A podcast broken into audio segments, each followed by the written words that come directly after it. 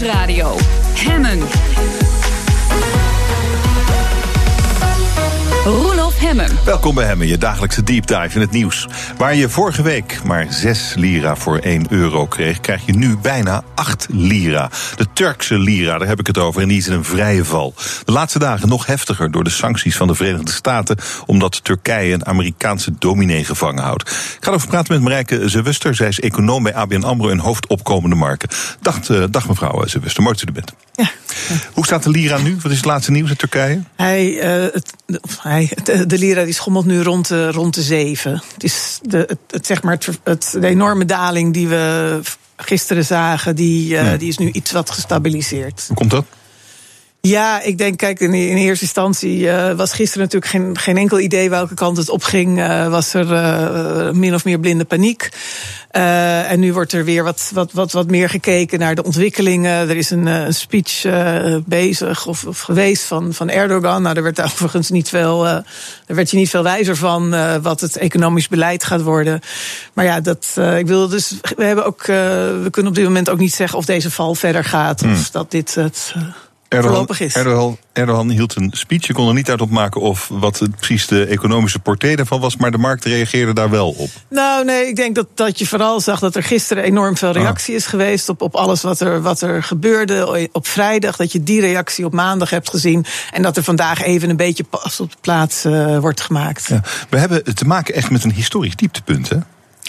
Ja, nou ja, als je kijkt, is de Turkse lira eigenlijk vanaf 2014 uh, in een, uh, in een, in een uh, dalende trend. En Turkije kent door, nou, door de eeuwen heen, dat weet ik niet, maar in ieder geval door de, de afgelopen tientallen jaren regelmatig periodes waarin de lira fors onderuit ging. Ze hebben ook munthervormingen gehad. Dus het is wel een patroon wat, wat, wat in Turkije vaker is geweest, dat ze enorm devalueren op die manier. Uh, ja, proberen ook om de, het tekort op de lopende rekening probleem wellicht uh, op te lossen. Alhoewel Erdogan nu zegt dat dit uh, er niet achter zit. Maar dat is wel zeg maar, wat, wat een beetje de oorzaak en gevolg is. Hoe komt het dat Turkije nu in deze toestand is terechtgeraakt? Ja. Kijk, uh, als je kijkt naar, naar, uh, naar Turkije, dan is het land wat, uh, wat fors groeit. De eerste kwartalen was er nog sprake van een, van een groei van, van, van ruim 7 procent, jaar op jaar. maar die groei van Turkije, die sterke groei, die is vooral gefinancierd met buitenlandse leningen. Dus eigenlijk kan je zeggen dat Turkije ja, boven zijn niveau leeft. Dat uh, ze importeren meer uh, aan goederen en diensten dan ze exporteren naar het buitenland. Dus uh, dat zorgt voor een enorm tekort. En dat tekort moet gefinancierd worden. En dat doen ze door, de, door dollar, dollarleningen. Um, waarmee het probleem eigenlijk nog groter wordt. Nou ja, daarmee maakt het land zich heel kwetsbaar. Kijk, op zich is er niks mis mee dat je in een bepaalde fase van je ontwikkelingen uh, leent uh, in het buitenland of, of buitenlandse investeerders uh, aantrekt. en dan hoopt dat zich dat vroeg of laat vertaalt in, in een hogere export. waarmee je dat dan ook weer allemaal kan terugbetalen. Turkije heeft eigenlijk een, een soort, ja, al heel lang een tekort op de lopende rekening. En je ziet die omslag alleen maar op het moment van crisis plaatsvinden. Dus dat maakt het land heel kwetsbaar. Want op het moment dat het vertrouwen afneemt. Uh, ja, dan stopt die instroom van kapitaal. En dan uh, heb je eigenlijk uh, vrij acuut een probleem om je, om, je, om je lopende rekening te financieren. En hmm. dan hebben we het nog niet eens over het terugbetalen van de schulden. Zou, zou u ook zeggen dat um, die die, die politiek vooral nodig was om de binnenlandse groei te stimuleren. En dat daardoor die, die, die, dat buitenlands kapitaal werd aangetrokken. Dat dat eigenlijk ook uh, werkelijk een politiek idee is geweest? Nou ja, uh, kijk, er zijn natuurlijk, uh, we hebben verkiezingen gehad. Je hebt, en, en, en er en Erdogan heeft, uh, en, en de regering heeft absoluut de economie gestimuleerd. Daar hebben ze overigens mm. ook de ruimte voor. Want als er één ding is wat Turkije nog wel heeft, dan is er ruimte uh, op, op de begroting om, om, om een stimulerend beleid te voeren. Alleen je kan je afvragen of dat wijs is op het moment dat je al zo'n tekort op de lopende rekening hebt. Maar het is niet zo dat er een probleem is uh, qua, qua overheidsschuld. Nog niet.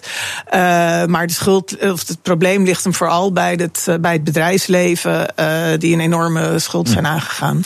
Um, laten we daar eens naar gaan kijken. Want wat betekent dit probleem uh, voor Turkije, voor de uh, Turkse economie? Laten we beginnen bij de bedrijven waar ja. u het over heeft. Nou, kijk, op het moment dat wat je nu ziet, dat die munt zo onderuit gaat, dat betekent dat die bedrijven die schulden hebben in dollars, uh, dat die meer zullen, of, of, euro's, dat die meer moeten gaan uh, betalen. Die schuld, ze hebben steeds meer lira's nodig om, om diezelfde schuld af te lossen. Uh, dat kan voor bedrijven een probleem gaan worden. En dat kan leiden tot bedrijven die, die het niet redden daar is ook nog de kanttekening bij dat uh, de Turkse overheid door die fiscale ruimte die ze hebben, uh, de mogelijkheid zou hebben om, om daarin te springen. Dat, dat doen ze deels ook wel. Of, en, en daarmee zeg maar een deel van die buitenlandse schuld zouden ze op zich kunnen nemen. Dat, dat, dat zou tijdelijk een oplossing zijn, maar die, die, die is ook niet, niet, niet eindig. Uh, het andere wat je ziet is dat de import duurder wordt. Daar, dat dat, dat uh, begint nu al. De inflatie is al hoog, die ligt rond de 17 procent. Maar uh, met deze val van de lira zal, je, zal die inflatie in rap tempo verder oplopen. Dus dat betekent ook dat de koopkracht van, van de bevolking onderuit gaat. Wat betekent dat voor buitenlandse bedrijven in Turkije? Ja, dat ligt er ook aan waar je zit. Kijk, een zwakke lira is uh, op zich gunstig voor de export. Dat is ook uh, het mechanisme waarmee je hoopt dat er vroeg of laat herstel optreedt.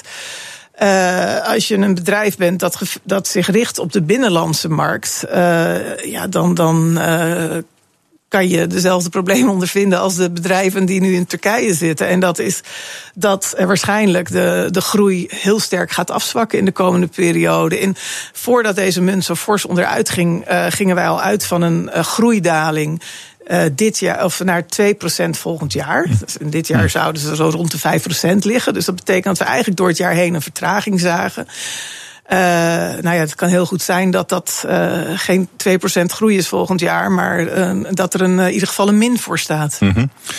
nou heeft Erdogan wel gezegd tegen bedrijven die van plan zijn misschien zich terug te trekken uit Turkije, dat hij dat niet zal toestaan. Nee, nou ja, kijk, wat, wat je daar voor, voor mogelijkheden toe, toe hebt, dat, dat weet ik niet. Ik bedoel dat. Hij schijnt er wordt... het wel te kunnen doen, hè? Uh, ja, daar, daar, daar weet ik te weinig van. Kijk, je kan een bedrijf okay. uh, nationaliseren. Dat zou in, in, ik wil, dat zou een uniek, uh, denk ik, in Turkije is dat niet een, een, een middel wat, wat, uh, wat nou in het verleden in ieder geval veel gebruikt is. Maar het verleden biedt geen garantie voor de toekomst, zeggen we altijd op de financiële bijsluiters. Um, in Latijns-Amerika heb je dat wel gezien in de, in de tijden van de schuldencrisis. Daar, zaten ook, ja, daar zaten ook strategische nationalistische ideeën achter het, uh, ik, je kan uh, in ieder geval bedrijven, denk ik, heel moeilijk dwingen om te blijven investeren. Ja. Um, er zijn ook mensen, lees ik, die denken dat in Turkije de volgende wereldwijde financiële crisis aan het beginnen is. Ja. Wat denkt u? Nou, uh, zo somber zijn we niet. Ik denk dat uh, als je kijkt naar Turkije, dan uh, is de situatie echt wel precair. kijk je dan wat de besmetting is naar andere landen dan denk ik dat het meevalt. En dat uh, zijn een aantal zaken spe spelen een rol. Turkije is uh, uniek in het uh, van, van de belangrijke opkomende markten dan in het tekort op de lopende rekening wat ze hebben. Dat ligt rond de 6, 7 procent van het bruto nationaal product. Uh, en de manier waarop dat gefinancierd wordt. Er zijn meer hmm. landen die een, een relatief hoge buitenlandse schuld hebben. Uh, Turkije is het uh, voor een groot deel kort gefinancierd. Maar die combinatie van, van dat tekort op de hmm. lopende rekening en die hoge schuld, dat, dat maakt de situatie in Turkije zo kwetsbaar. Kijk je dan welke landen komen in de buurt? Nou ja, Argentinië is, is overigens een ander land. maar ja, die twee samen zullen niet de wereld gaan besmetten, denken okay. wij. en andere landen, je hebt natuurlijk uh, gezien gisteren ook en vrijdag dat, dat uh, Zuid-Afrika de munt stond onder druk. Nou ja, uh, vandaag zie je dat het allemaal weer wat kalmeert, nou zelfs in Turkije. Maar daar lijkt toch wel de situatie veel minder nijpend dan in Turkije. Okay. Bijvoorbeeld het tekort op de lopende rekening is daar veel minder. Ja. Nou, is geruststellend dat u denkt dat het besmettingsgevaar gering is van Turkije. Ja. In Turkije is het Sorry? Ja, nou, ik, ik denk dat het gering niet is. aanwezig is. Nou, niet aanwezig vind ik, vind ik een. Uh, dat, uh, Oh, dat, oké. Die uitspraak uh, die wil ik nu niet meer voor mijn rekening nemen. Maar het, het, er gebeurt heel veel in de wereld. Ik bedoel, Aha. Turkije, we hebben angst voor, voor handelsoorlog. En, en die combinatie, ook geopolitieke situatie. Ik bedoel, uiteindelijk zou een, een, optelling van al die dingen bij elkaar uh, wel uh, tot, de, tot, tot een. Is, dat is het risico. Maar Turkije aan zich is denk ik niet het probleem. Doen de, Turken, de Turkse overheid, uh, Turkse centrale bank, de goede dingen op dit moment? Nou, in een. Uh, als je de, de economische tekstboeken uh, erop na zou slaan, dan uh, zou je denken dat een renteverhoging uh, op zijn plaats is in dit geval. Ja, dat doen ze niet. Dat doen ze niet. Nee. Ze hebben dat overigens wel gedaan. In mei is het monetair beleid versimpeld. Ze hebben, en hebben ze de rente fors verhoogd. Dat uh, gaf toen uh, een, een, even een, uh, een, een boost van vertrouwen. Maar inmiddels is die, de rente van 17,75 procent die ze nu in Turkije hebben, ja, die, wordt, die wordt ingehaald door de inflatie. Dus die, die rente is, is te laag. En dus als je nu kijkt, dan zou je zeggen van nou, die, die rente mag gezien de inflatieverwachting, uh, zou die uh, toch fors omhoog moeten. En waarom denkt u dat de Turken dat niet doen? Nou, uh, één, denk ik, kan een gedachte zijn van we hebben het in mei gedaan en toen hielp het ook niet. Dat, uh, en er gebeuren dingen die niet, uh, waar wij de controle niet over hebben. En dat, dat zijn onder andere de, dus de, de, de maatregelen die Trump heeft genomen tegen Turkije. De, het het, het uh, politieke geharrewar over en weer. Wat nou, zeker niet de oorzaak is, maar wat misschien wel geleid heeft tot de stroomversnelling. en daarnaast is in het beeld van Erdogan uh, leidt een hogere rente tot hogere inflatie. Ik uh, snap die link niet. Ik denk dat die ook niet bestaat. Ik denk ook dat een. Maar, uh, maar dat is de redenatie erachter. Mm -hmm. En dat is natuurlijk een van de problemen waar de financiële markten naar kijken. Dat is dat de centrale bank altijd een beleid voert. Uh, dat op zijn minst uh, creatief is. Waar niet altijd te snappen is. Maar waar je ook, nou ja, zeker met de benoeming van de schoonzoon van Erdogan tot minister van Financiën. steeds meer twijfelt over, over de onafhankelijkheid ervan. Waar denkt u dat het heen gaat de komende week, weken? Ja, uh, dat uh, is, is denk ik lastig uh, te duiden. Er zijn uh, een, een, aantal mogelijkheden. Dat is één, dat er als toch nog een, een renteverhoging komt. Uh, al het moment dat het water Turkije nog meer uh, tot, tot de lippen komt staan, dan is dat toch misschien de uitweg uh, die gevolgd wordt. Uh, er wordt ook wel gesproken over een oplossing van kapitaalcontroles instellen, kapitaalrestricties. Nou ja, dat helpt om te zorgen dat het kapitaal het land niet uitgaat. Maar dat helpt niet om kapitaal het land in te krijgen. En dat is wat, uh, wat zo noodzakelijk is. Daarvoor zou uh, steun van, van ofwel een IMF of andere landen. Uh, ja, ik bedoel, dat, dat zou kunnen komen uit uh, wellicht van China en Midden-Oosten. Lijkt niet heel waarschijnlijk dat dat gebeurt. Maar het, een, een vangnet voor Turkije, van een financieel vangnet, dat, dat zou uh, heel prettig zijn. De andere optie is van laat het gaan. Erdogan laat op dit moment, of, of de centrale bank, wel de, de munt, de markt in die zin wel zijn gang gaan. Uh, en dan kijken waar het schip strandt. En ik denk dat het schip dan in ieder geval strandt op een uh, forse recessie in Turkije. En uh, mogelijk ook, of mogelijk zeer waarschijnlijk ook grote problemen voor bedrijven om hun schuld af te lossen. En mogelijk ook uiteindelijk problemen voor de overheid om hun schuld te betalen. Dank u wel voor dit gesprek. Marijke Zewuster, zij is econoom bij ABN AMRO en hoofdopkomende markten daar. Dank u wel. Steeds vaker dwingen burgers het Openbaar Ministerie om toch tot vervolging over te gaan via een artikel 12-procedure. Hoe gaat het OM met die klachten om en hoe kan het beter? Je hoort er zo meer over in het beste van Hemmen. BNR Nieuwsradio. Hemmen. Van goed naar beter. Er gaat heel veel goed in ons land. Laten we vooral ambitieus blijven. Het kan natuurlijk altijd beter. Vandaag in Van Goed naar Beter het seponeren van strafzaken, oftewel het niet vervolgen door het Openbaar Ministerie. Steeds vaker accepteren burgers dat niet en proberen ze justitie via de rechter te dwingen om toch te vervolgen. Dat heet dan een artikel 12-procedure. Hoe gaat het OM met die procedure en die klachten van burgers om? Dat was de vraag waarop rechtsgeleerden een antwoord wilden hebben. En een van die onderzoekers is bij me, Miranda de Meijer, bijzonder hoogleraar Openbaar Ministerie aan de Universiteit van Amsterdam. Daarnaast is hij ook advocaat-generaal bij het OM. Dag mevrouw de Meijer, goedemiddag. Ja, goedemiddag. Hallo. De laatste jaren hoor je vaak over die artikel 12-procedure. Volgens mij meer. Klopt. Ja, er zijn een aantal uh, spraakmakende zaken geweest de laatste tijd. Om maar een paar voorbeelden te noemen. Heel recent de aangifte tegen de tabaksindustrie. Ja. Waarvan het Openbaar Ministerie heeft gezegd: uh, dat gaan we niet uh, vervolgen. de vervolging van Wilders, Wilders 1. waarbij het Openbaar Ministerie ook zei: die gaan we niet vervolgen. Waarvan het Hof later zei: dat moet het Openbaar Ministerie wel doen.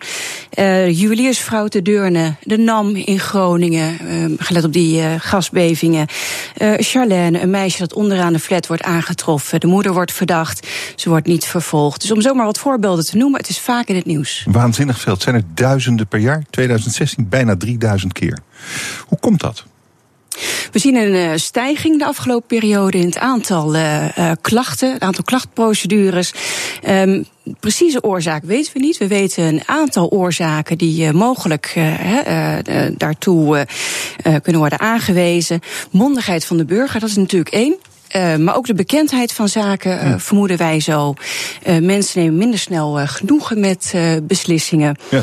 Er is ook een informatieplicht van de kant van het OM aan burgers. Dus we moeten burgers informeren of we wel of niet vervolgen. Dus op het moment dat burgers niet worden geïnformeerd over een afdoening van een aangifte, gaan ze toch eens aan de bel trekken. En natuurlijk ook als ze wel worden geïnformeerd, maar het niet eens zijn, kunnen ze een klacht indienen. Um, en er wordt vaker geseponeerd, um, ook door capaciteitstekort aan de kant van politie en het openbaar ministerie. Uh, heeft het zin om een artikel 12-procedure te starten in het algemeen? U kunt het over duizenden zaken vergelijken. Wat denkt u? Ja, uh, dat denk ik zeker. Uh, niet omdat wij meer zaken uh, willen zien hè, als onderzoekers en het Openbaar Ministerie ook niet. Maar we zien in ieder geval wel dat in ongeveer 10% van de gevallen het Hof de beslissing van de officier van justitie terugdraait. 10%? In ongeveer 10%. We zien een hele, hele lichte stijging, verhoudingsgewijs ook. en tegelijkertijd is het natuurlijk altijd goed om een organisatie zoals het Openbaar Ministerie te dwingen om nog eens goed naar de eigen beslissingen te kijken en ook naar de kwaliteit van de beslissingen en de procedure. Ja, ik versta dat als in 10% van de gevallen maakt justitie dus een fout door iemand niet te vervolgen of een organisatie niet te vervolgen. Ziet u dat ook zo? Um, dat kan. Het kan een verkeerde beslissing zijn, uh, maar zaken liggen vrijwel nooit zwart-wit. Er kunnen uh, andere afwegingen mogelijk zijn. Ook binnen het Openbaar Ministerie zelf kan het gebeuren dat een officier van justitie zegt: ik ga niet vervolgen. Maar dat een advocaat-generaal, dat is zeg maar een officier van justitie in hoger beroep, die de klacht uh, behandelt, dus vanuit dezelfde organisatie zegt: dat vind ik een verkeerde beslissing, dat zie ik anders. Mm -hmm. Ik maak de afweging anders en ik vind dat we wel moeten vervolgen. Ja. Het kan ook gebeuren dat er tijdens de procedure bewijs bijkomt. Dus een officier van justitie een beslissing maakt op basis van bewijs wat hij op dat moment heeft. En dat er later nog getuigenverklaringen uh, bijkomen, letselverklaringen bijkomen. Uh, nog een politieproces verbaal. En dat dan de weegschaal net doorslaat naar wel vervolgen. En uh, in uh, hoeveel, hoe vaak leidt zo'n artikel 12 procedure dan ook tot echt een veroordeling? Want je kan natuurlijk ook zeggen, ja, die officier zag geen brood in niks aan de hand. En dan wordt het na zo'n procedure wordt het ook niet echt een zaak. In elk geval wordt er dan geen straf opgelegd. Wat ziet u gebeuren? Dat kan. Dat hebben we niet meegenomen in de procedure. Wij hebben, of in ons onderzoek, wij hebben alleen artikel 12 procedure bekeken. Maar ook wat eruit komt? Dat hebben we nog niet onderzocht. Ah, wat denkt u dat eruit komt? U, u, u zit daar natuurlijk wel elke dag naar te kijken. Uh, ook dat, nou ja, um, ook dat zal een vari gevarieerd beeld kunnen geven. Maar ja. nogmaals, wat wij wilden weten is wat er in de artikel 12-procedure mm. gebeurde. Mm uh, wat daarna gebeurt, is natuurlijk weer een andere fase. En dat is ook weer aanleiding mogelijk om ook dat weer te gaan onderzoeken. Ja, ja. En um, wat heeft u verder gevonden in wat er tijdens zo'n procedure gebeurt? Wat vond u um, interessant? Wij hebben in ieder geval gezien dat de kritiek die er was op de artikel 12-procedure, want die was er, er waren zelfs uh, vragen in de Tweede Kamer over gesteld, uh, dat uh, die kritiek terecht was. Onder andere werd door burgers geklaagd over de wijze van communiceren door het Openbaar Ministerie. Oh ja. en ook de doorlooptijden, die werden te lang gevonden. Die communicatie, hoe deed het of hoe doet het Openbaar Ministerie dat? we hebben een heel gevarieerd beeld gezien. Ehm, soms in hele ingewikkelde zaken worden beslissingen van officier goed gemotiveerd naar de burger gebracht. Maar ook in een flink aantal zaken werd dat niet gedaan. Zagen wij hele korte brieven. Ehm, het is uh, heel verschillend ook hoe er wordt gecommuniceerd naar burgers. Vaak onbegrijpelijke brieven, juridisch taalgebruik. Uh, of mensen krijgen simpelweg een brief. Uh, uw zaak is uh, geseponeerd. CEPO-code 01, onvoldoende bewijs of geen bewijs. Mm -hmm. Of CEPO-code medeschuld benadeelde. En mensen hebben daar niet eens een beeld bij. Nee, dus wat zou een officier van justitie dan moeten doen volgens u? Uh, de beslissing in ieder geval beter uitleggen. Dus uh, tijdig communiceren, uh, goed communiceren, begrijpelijk communiceren. Um, en daar zijn ook wel, we hebben ook wel initiatieven gezien binnen het Openbaar Ministerie die dat beter moeten maken. Um, vindt u het belangrijk eigenlijk dat er zo'n artikel 12 procedure is? Zeker. Zou die, aan, zou die veranderd moeten worden? Zou die bijgesteld moeten worden op een of andere manier? Um, wat wij nu zien is dat de procedure uh, te veel schijven heeft. Een uh, dossier gaat langs te veel poppetjes, langs te veel bureaus. En op ieder bureau kunt zich voorstellen, blijft het weer eventjes liggen. Uh, soms ook veel te lang. Hè, als een van die schakels, bijvoorbeeld een administratief medewerker, het te druk heeft of zelfs hebben we ook gezien, persoonlijke problemen blijven die dossiers in de kast liggen. Dus we hebben gekeken hoe kunnen we die procedure nou inkorten om het sneller te maken, schakels eruit te halen. Uh, dat kan.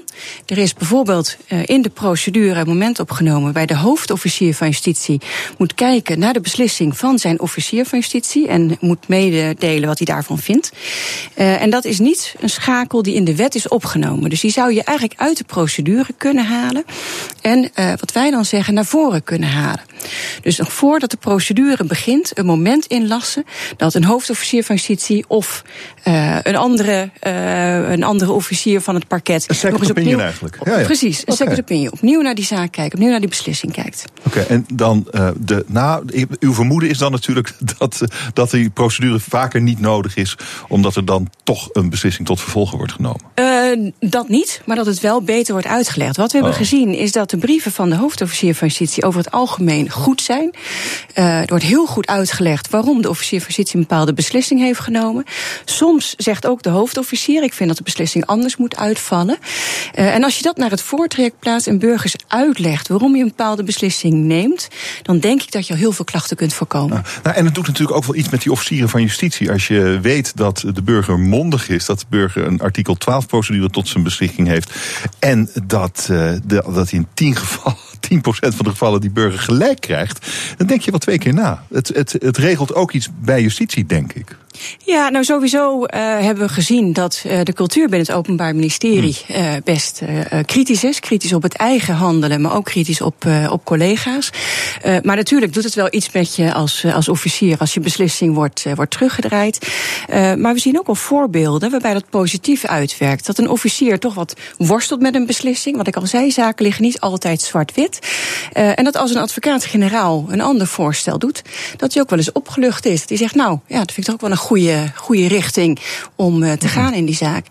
Um, we hebben een voorbeeld gezien van een 14-jarig meisje. wat uh, misbruikt is in een schuurtje door, uh, door vier jongens. Um, seksueel gebruikt is. Er is een filmpje van gemaakt. Dat is verspreid op een school. Uh, de officier van justitie die vond dat de aangifte van verkrachting. dat daar onvoldoende bewijs voor was. Want het meisje heeft niet tegenstribbeld. was niet tegen haar wil. En of de advocaat-generaal die zegt: ja, maar ik vind het toch ontuchtig wat daar gebeurd is. Het is toch niet een normale situatie. Een meisje met vier jongens in een, uh, in een kelder. Bovendien is het verspreiding van kinderporno. Ik kijk er anders naar en ik vind dat er wel vervolgd zou moeten worden. En dan zegt zo'n officier: nou, eigenlijk ben ik wel opgelucht, want uh, we hebben er erg mee geworsteld met zo'n beslissing. En dan zie je dat zaken niet zwart-wit liggen en dat het ook positief kan zijn. Ja, en dat, er toch, dat een persoonlijke opvatting dan toch ook een verschil kan maken. Eigenlijk is dat dan zo in dit geval. nou ja, wat belangrijk is, is dat collega's met elkaar discussiëren. Oh. dat collega's binnen het Openbaar Ministerie, binnen een organisatie elkaar ook uh, kritisch kunnen aanspreken, extra vragen kunnen stellen, uh, een ander gezichtspunt kan innemen. dat noemen we ook reflectie en tegenspraak. en dat is denk ik heel goed als dat gebeurt. Ik ben heel benieuwd naar de resultaten van uw vervolgonderzoek. Ik hoop dat u dan weer komt vertellen. Dank u wel ja, voor dit gesprek. Miranda de Meijer, bijzonder hoogleraar Openbaar Ministerie aan de Universiteit van Amsterdam. Dank u. BNR Nieuwsradio. Hemmen. Hemmen. Fijn dat je luistert naar Hemmen, je dagelijkse deep dive in het nieuws. Foto's van kinderen met ontbloot bovenlijf worden van een expositie verwijderd. Abris worden vernield omdat er een poster in hangt van Suit Supply... waarop twee mannen staan te zoenen. Het zijn twee voorbeelden, maar als je het nieuws een beetje volgt... geloof je haast niet dat er ooit een seksuele revolutie heeft plaatsgevonden. Of Nederland verpreutst, bespreek ik met Erik van Beek... seksuoloog en filosoof. Welkom, goedemiddag meneer Van Beek. Ja, goedemiddag. Verpreutsen we, wat vindt u, ja of nee? Zo duidelijk zou ik het niet willen stellen. Ik vind verpreutsen en uh, nou ja, verpreutsen vind ik een hele negatieve term. Net als uh, het geeft een hm. beetje het idee dat we weer teruggaan naar de jaren 50. Nou, en die seksuele revolutie heeft toch echt wel plaatsgevonden. En ook wel ertoe geleid dat we ons vrijer zijn gaan voelen om met beelden om te gaan en om met seksuele gevoelens om te gaan. Ja, maar dat lijkt nu een beetje te kantelen. Ja, het gaat om de vormgeving daarvan. Hè. Uh, in de jaren 50 of in de jaren 60 was het nog niet zo dat elk beeld dat je van jezelf maakte, dat dat de wereld over kon gaan. Hè. Dat er een bombardement van porno bestond, waar je echt helemaal in zou kunnen verliezen. Um, en uh, ook niet dat er zo'n enorm verschil is tussen privérijkdom als het op seks- en pornogebied gaat en het publieke domein, dat wel heel erg moralistisch blijkt te zijn nog steeds. Dus daarin is misschien niet zo heel veel opgeschoten. Maar, ja, maar, maar goed, uh, laten we daar dan naar dat publieke domein kijken. Ik noemde een paar voorbeelden. Het zijn echte voorbeelden. Foto's van kinderen met ontbloot bovenlijf. Hebben over de hele wereld waren die foto's geëxposeerd en die werden weggehaald uh, uit een tentoonstelling. Dat is toch gek? Ja. Die, de, de ophef over die zoenende mannen, dat is toch raar? Ja, nou, dat laatste natuurlijk zeker. Uh, de ophef over die uh, kinderen met ontbloot bovenlijf, om maar te zwijgen over naakte kinderen, hè, blote kinderen. Ja, dat is natuurlijk uh, van de gekke doorgeschoten, doorgeschoten restrictief beleid, ook vanuit het Openbaar Ministerie. Hè, ja. Ook in Nederland bijvoorbeeld. Maar vindt u dat dan geen verpreutsing? Um, Um, ja, in die zin is het wel verpreutsing. Ja. Uh, zeker als je uh, zeg maar de houding naar pedofielen uh, van de jaren 60, 70 vergelijkt met hoe die nu is en hoe die de laatste tien jaar is geweest is die wel helemaal omgekeerd geraakt. Ja, maar we zien dan overal een soort seksualiteit in. Terwijl dat hoeft helemaal niet zo te zijn. Bij bijvoorbeeld een ontbloot bovenlijf van een kind. De, de, daar, daar hoeft toch niet per se iets raars in te zitten? Nee, je kan je, kan, eh, Tegendeel je, kan je behoorlijk uh, veel inleven over de geest van, de openbaar, van, van het Openbaar Ministerie. Hè? Over waar zij allemaal seksualiteit en erotiek in zien. Ja. ja, Dus dat, uh, Verpreutsing dus. Ja, in die zin is het toch wel verpreutsing. Ja. Uh, er is, is, ook een soort uh, schaamte uh, die enorm is toegenomen. Ik noemde het voorbeeld van onder het douchen na het sporten je onderbroek aanhouden. Ja, dat heeft niet per se met seks te maken. Nee. Maar wel met uh, uh, laat je jezelf zien naar leeftijdsgenoten of klasgenoten. Heeft, het heeft vaak ook iets met concurrentie of met competitie te maken. Van gaan we vergelijken? Nou, dat is, in een, dat is uh, ja, een aantal decennia geleden, denk ik. Ik denk dat 10, 10 15 jaar geleden is dat ineens opgekomen. Uh, de gewoonte om je onderbroek uh, aan te houden tijdens het douchen. Ook de ge gewoonte om je onderbroek aan te houden tijdens het zwemmen. Uh, ja, of dat nou uh, een gevolg is van dat jongeren en kinderen zich, zich zijn gaan schamen voor zichzelf direct, dat weet ik niet. Ik denk dat het meer een kwestie is van dat bepaalde jongeren ermee zijn begonnen. En ja, dan is zeg maar dat gedrag toch op een bepaalde manier besmettelijk. Bepaalde jongeren? Nou, misschien wel uh, jongeren uit een andere culturele achtergrond.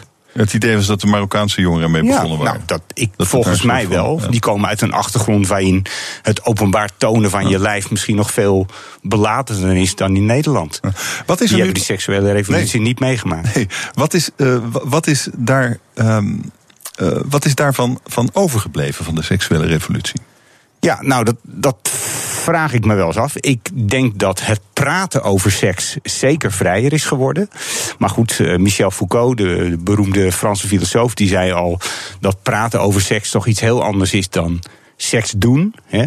Marley Huijer had uh, een, mooi artikel uh, in het NRC ook over dit onderwerp. Hè, waarbij ze zei van ja, waarom moeten, we al, waar, waarom moeten we zo duidelijk maken waar we precies staan seksueel? Wat onze seksuele identiteit is.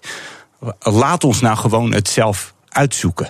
He, dus het praten over seks is wel belangrijk, maar dan meer in termen van: hey, hoe kunnen we elkaars genot optimaliseren? Dat is een goede manier van over seks praten. Heel veel andere dingen die over seks gaan, zijn eigenlijk alleen maar remmend. Geef eens een voorbeeld daarvan.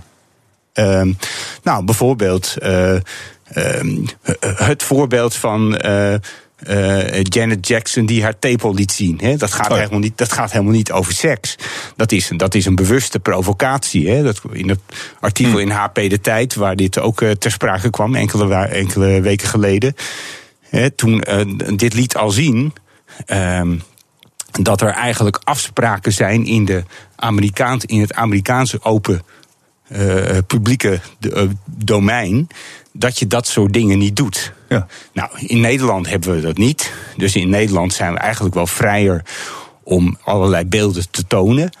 He, um, er zijn allerlei uh, televisieprogramma's die, ehm, ja, die elementen laten zien van seksuele vrijheid.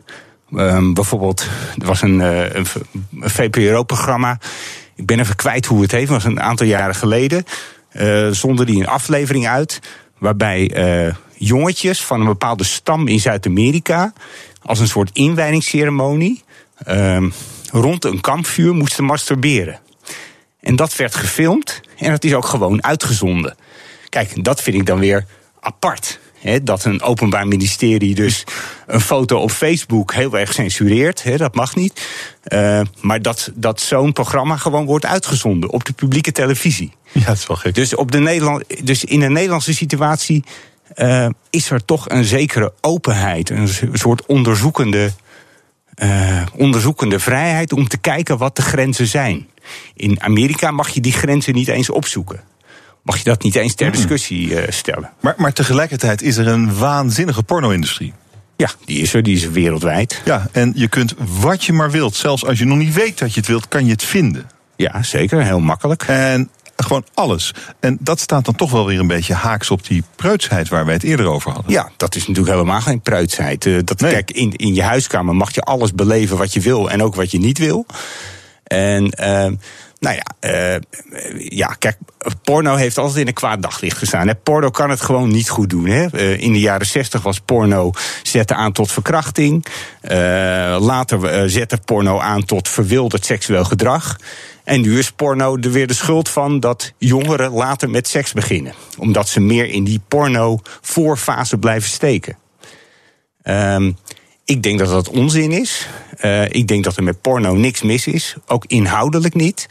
Maar dat er wel een probleem is met uh, de toegankelijkheid en het bombardement van pornoprikkels die een mens kan verdragen. Ik, ik, eh, ik, heb daar geen bewijzen van, maar ik, ik, ik, ik zou me wel kunnen voorstellen dat zeg maar, het menselijk brein een soort harde grenzen heeft van wat het aan prikkels kan verdragen. Dus, dus uh, als jij regelmatig porno kijkt en je beleeft daar plezier aan, uh, moet je dat vooral blijven doen.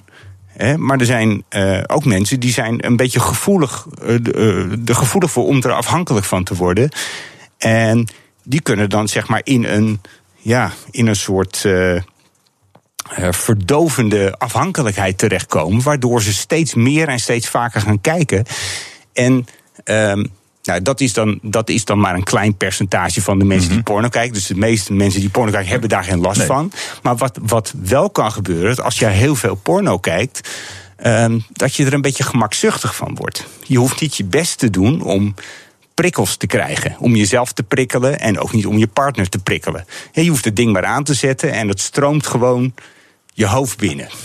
En het allerbelangrijkste is eigenlijk wel van het vele porno kijken dat het op een bepaalde manier iets doet met de verhouding tot je eigen lichaam. Kijk, seks is toch iets dat je met je lijf doet. Ehm, dat kan ook met jezelf. Hè? Dus masturberen met porno is geen enkel probleem.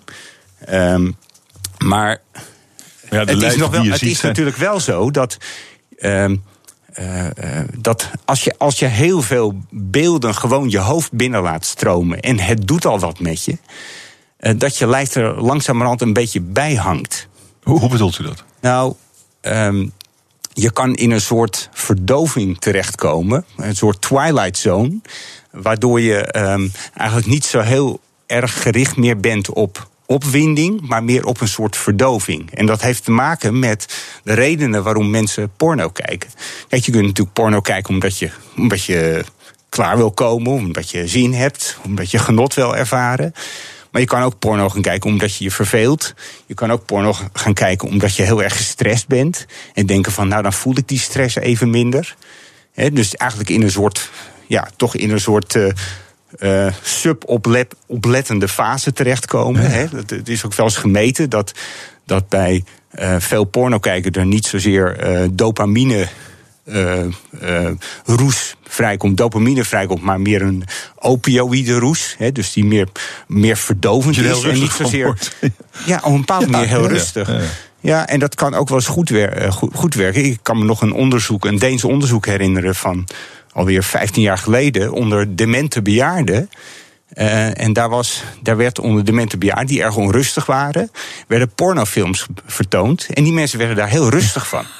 Niet zozeer dat ze ja, zelf sorry, aan dat seks gingen maar doen. Dat is, ja. Maar dat ze, dat ze, op een bepaalde manier was dat rustgevend voor ze. Ja, maar uh, oké, okay, bejaarden porno laten zien. Ik dat, wil dat, dat, dat is toch best een beetje gek. Dat is misschien een beetje gek, maar het effect is ook ja, opvallend. Ja. Uh, is, is, heeft dat een vervolg gekregen, dat onderzoek? Bij mij weten niet. uh, maar niet, omdat, niet omdat het geen rustig effect zou kunnen hebben. Nee, okay, dat heeft toch meer te maken met wat mensen ervan denken. Precies. En, Precies. en daar zijn we weer in dat publieke domein. En ik zat te denken over uh, de aanwezigheid, de massieve aanwezigheid van pornografie, het bombardement wat u beschrijft. Ja. Uh, zou dat niet ook zijn weerslag kunnen hebben in het publieke domein? Dat we daar juist veel voorzichtiger en preutser zijn geworden? Nou ja, dan hebben we in ieder geval een dubbele moraal. Want dan weten we allemaal in ons achterhoofd wel dat we thuis porno kijken. Ja. Het is bekend, er is uh, nog niet zo lang geleden.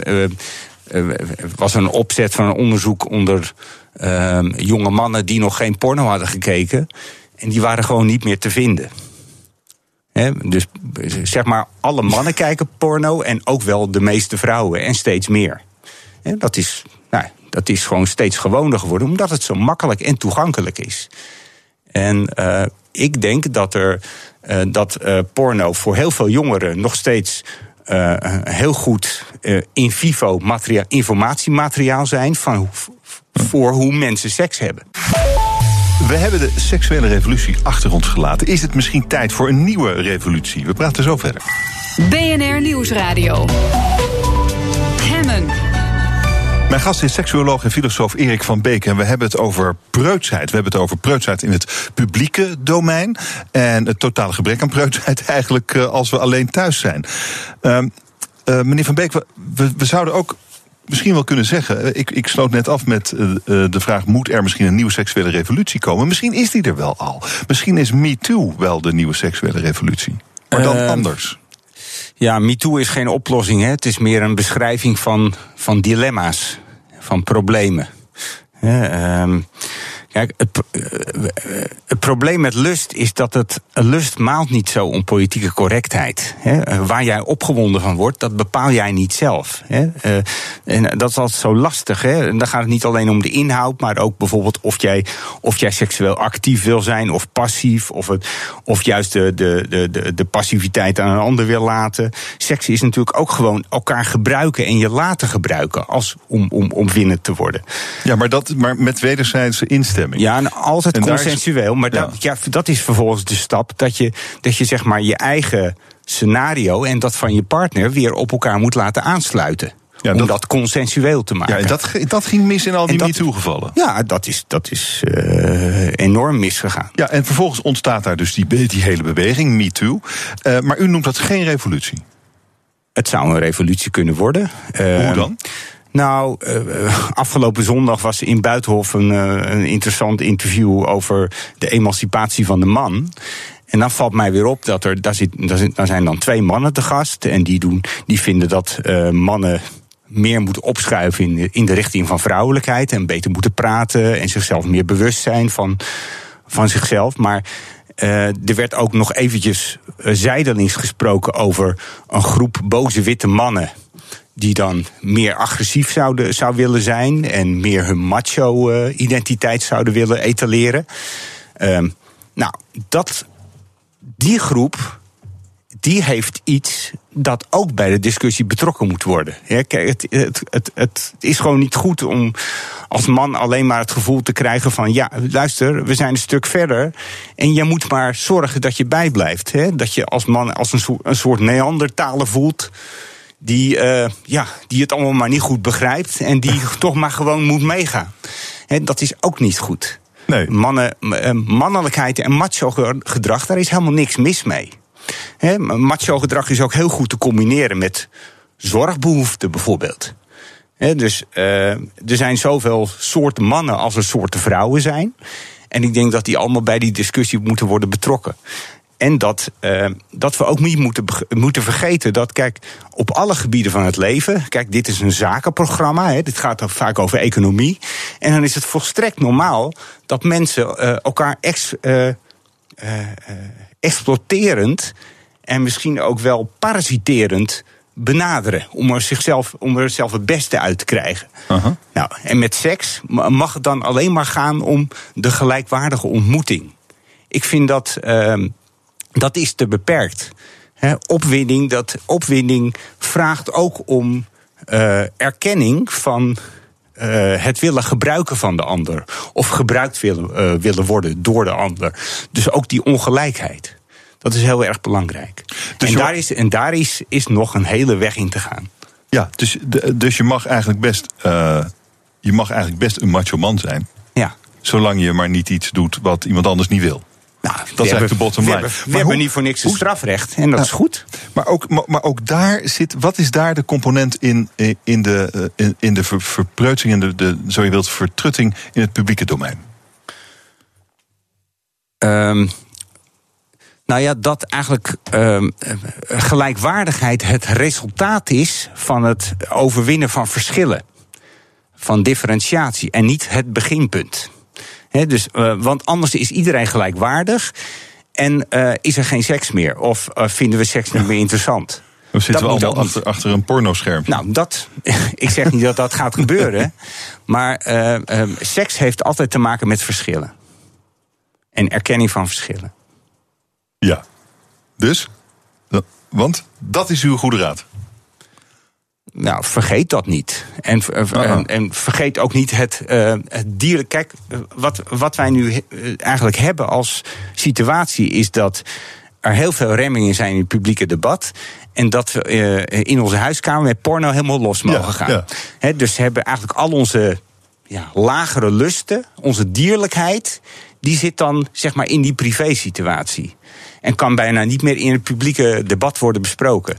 Nou, dat, moet, dat is een soort splitsing die volgens mij er alleen maar toe kan leiden dat bepaalde groepen zeg maar, meer in die agressie terechtkomen. En andere groepen mannen en vrouwen heel erg geremd zijn. Um, dus die, die splitsing moet weer bij elkaar worden gebracht. Dank u wel voor dit gesprek. Erik van Beek, filosoof, seksuoloog. Dank u wel. BNR Nieuwsradio. Hemmen.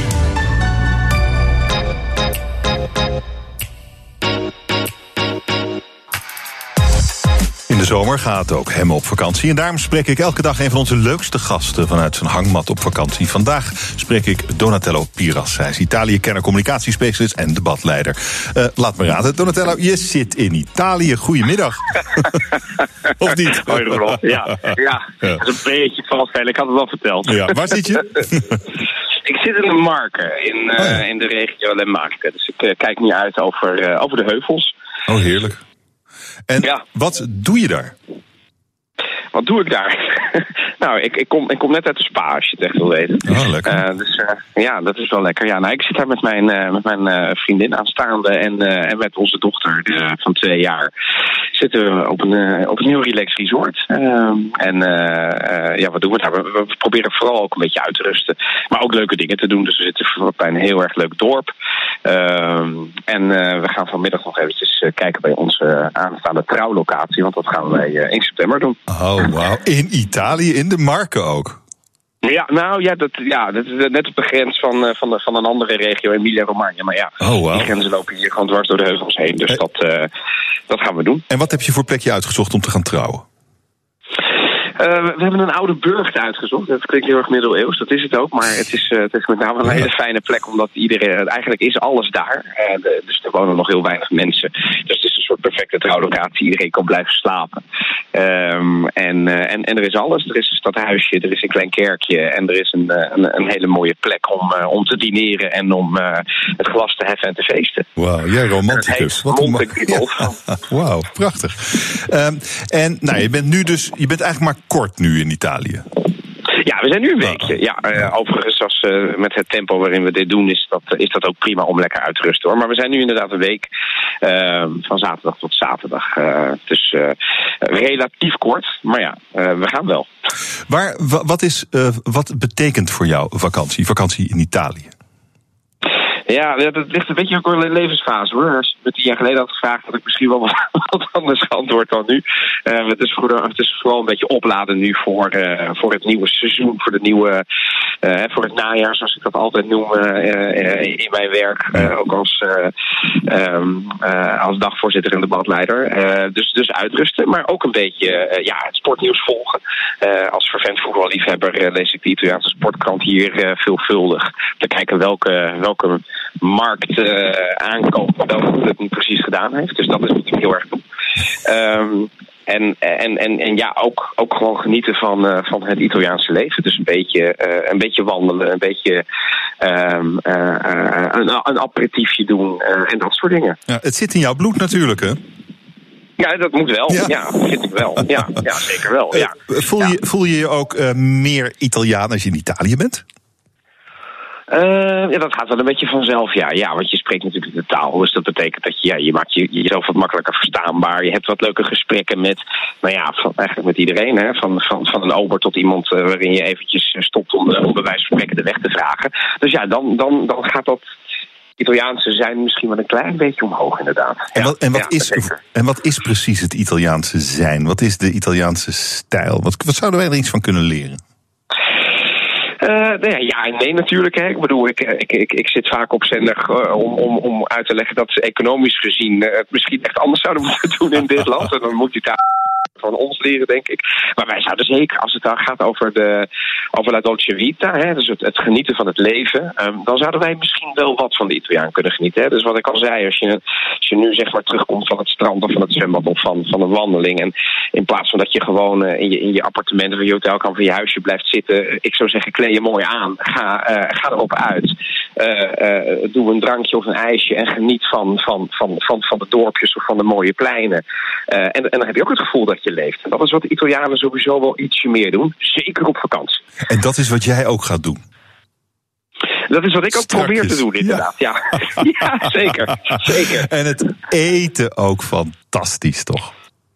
Ja, ja, ja dat, is, uh, dat, dat is natuurlijk wel een van de redenen ook. Hè. Er zijn natuurlijk hele mooie vakantielanden. Italië is zeker niet het enige. Maar het eten is natuurlijk wel geweldig om hier ook te zijn. Uh, we zitten op dit resort heeft hier toevallig ook een wijnlandgoed. Dus uh, je kunt genieten van de rode en van de witte en van de mousserende wijnen. En, en, en, ze koken ook nog in een, in een restaurantje hiernaast. En ja, het is niet, weet je, het is geen Michelin maar het is zo, zo... Um, zo zuiver en zo, uh, zo lekker. Dus ja, ik, ik geniet er wel heel erg van. Heerlijk, je kunt er de hele dag druk mee zijn. Ik wens je nog, heel, veel, nog heel veel plezier. Donatello Piras vanuit Italië, dankjewel. BNR Nieuwsradio, Hemmen. Fijn dat je luistert naar Hemmen, je dagelijkse deep dive in het nieuws. Elk jaar neemt de parade in de vier grote steden een deel van de publieke ruimte over om een van de meest succesvolle theaterfestivals van Nederland neer te zetten. Mijn gast kwam zo'n 35 jaar geleden binnen bij het paradeteam als tentenbouwer. Als eerste vrouw in, het, in de mannenwereld van de tentenbouwers. En nu is ze artistiek directeur van het rondreizend theaterfestival. Nicole van Vessen, welkom, mooi dat jullie bent. Ja, jij ook, dank je. Wat, wat het, het, trok u eh, destijds aan in het vak van tentenbouwer? Um, uh, ik, ik, was destijds was ik Rodi bij Bram Vermeulen en Eddie bij Waar. En die kwamen bij elkaar bij het werktheater. En ik vind, ik vond, ik vind en ik vond techniek heel erg leuk. En op een gegeven moment ga je daarin mee. Dus ik was eerst, zeg maar, uh, aan het, aan het opzetten en dat soort dingen. En toen dacht ik, ah, zo'n tent ziet er ook interessant uit. En op een gegeven moment heb ik gevraagd, mag ik een keer meedoen? Dus toen uh, mocht ik meedoen. Dat vonden ze natuurlijk extra leuk om zo'n uh, poppetje van uh, 18 toen uh, mee te laten doen. En dat heb ik een paar jaar gedaan. Ja, oké. Okay. En maar nu bent u artistiek directeur dus van, van de parade. Dus ergens is de omslag van de techniek weggegaan naar het artistieke deel van, van het theater. Ja. Wat, wat maakte dat los? Uh, nou, omdat ik zeg maar en de, eigenlijk de techniek deed bij zo'n theatervoorstelling en de tent kwam ik steeds meer in die theaterwereld ook terecht. Op een gegeven moment ben ik ook met Bram en Eddy mee naar de kleine comedie gegaan om op te bouwen. Daar leerde ik mensen kennen en daar heb ik toen vijf jaar kaartjes gescheurd in mijn studententijd.